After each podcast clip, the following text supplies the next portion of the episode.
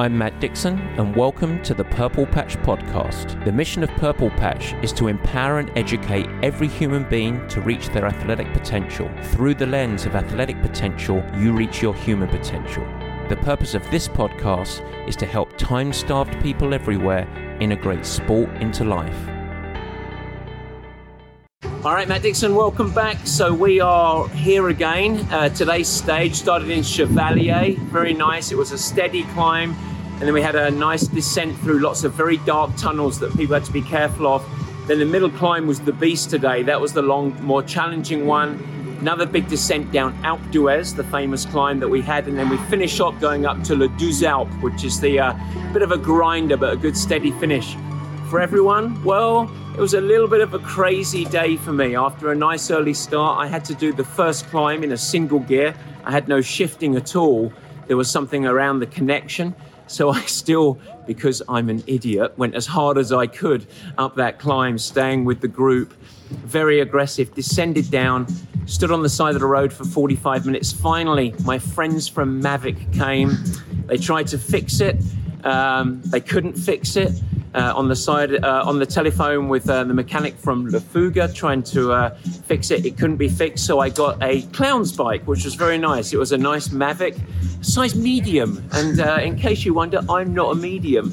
And uh, perhaps the most funny part of the day then is he was just fixing it up. Everything was right, very nice and then the cap of the tightening to the seat height fell into the bushes. The very same bushes that everyone had spent the last 45 minutes peeing one after another. And so we got our hands very wet as we went and shifted through for about 10 or 15 minutes, finally found the cap, and off we'll go. So the rest of the day I was on a clown's bike, but I still did one thing, and that's all about that Ironman spirit.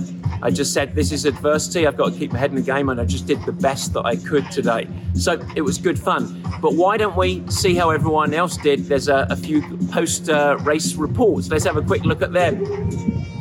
Young Chris, how was it today? it was beautiful. Edric gets very strong, taking it easy for these last two days. Smashed out the park today. That's what I thought you signed up for. Same as Simon. I don't think I had any low points other than when we were descending. I'm probably watching you come past me. That was it.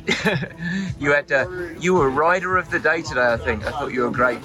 You put the towel on. To, to I haven't got the hat of justice. Not just it's, that's not a towel. It's a hat of justice. You put the hat of justice on to actually verify that. No, that will be coming later in the video. Okay, I need, I need that because I need the impartial Matt. This is, you know, Matt the finish line. Exactly. So it can't be official. I don't. I don't want to put any weight on it. that's okay. just one man's opinion, my opinion. When the hat of justice comes on, we'll find out who who rider of the. Well done, Glenn.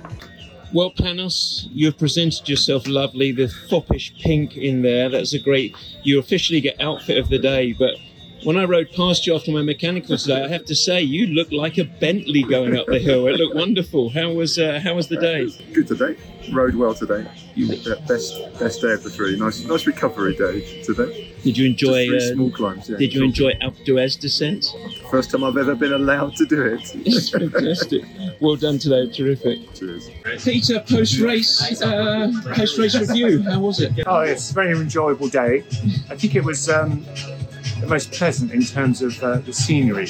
I really enjoyed it. Yeah. We had a nice descent down Alpe d'Huez as we well. did, yes. It was very nice to ride with you. Yeah. But uh, yeah. We had a chance. And you know what? You get outfit of the day. You've got the 1994 edition of Purple Patch, which oh, is uh, very jolly good. Yeah. Yes. well done. A stage report, please. Stage report. Yeah. That was a stage of highs and lows. I think. Terrain-wise or uh, energy-wise? Uh, well, in every way. Yeah. It was, uh, it was a good stage today. The low point was seeing your bike go past, strapped to the top of the Mavic car. that was my low point as well. I saw the bike about eight times. and then another high point was seeing you ride past on like on this really small like child's bike. well done, Simon. Good stage. That was good. Fab- fabulous job. The rest of the gang, I think they had their best day today. I think they rode really well.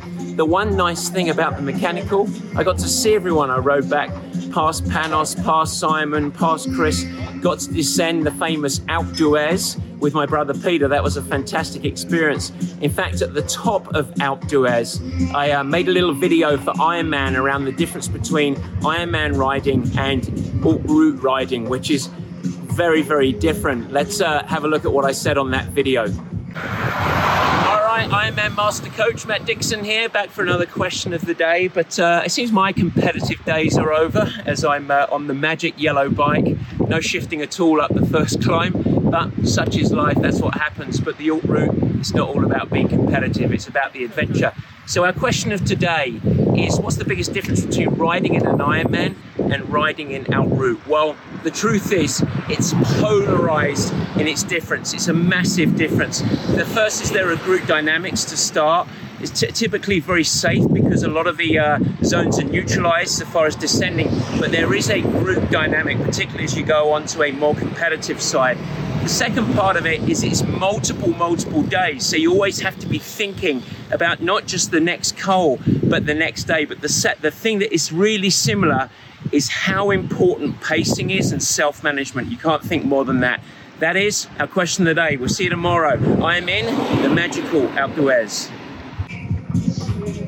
And that was the day, really. So now we are in Le Douze Uh, tomorrow is the Queen stage. It is nasty, nasty, nasty. We've got a climb called the Glandon. We've got the uh, Madeleine, and then we finish on the Méribel. Supposedly, I've never done any of those climbs, but they're very challenging. The good news is, is everyone has done a fantastic job so far. Everyone's in good spirits, but I think all of us are in need of a very good massage. Check it out tomorrow. Oh, and just before I don't let you go, for you cycling nerds out there, yesterday, Col d'Izoard, I managed to get a little king in the mountains. 29 seconds of a section going downhill. And just check out this graphic, see if you recognize some of those names. Romain Bardet. I don't know how I did it, but there it was. King of the Mountain on Strava.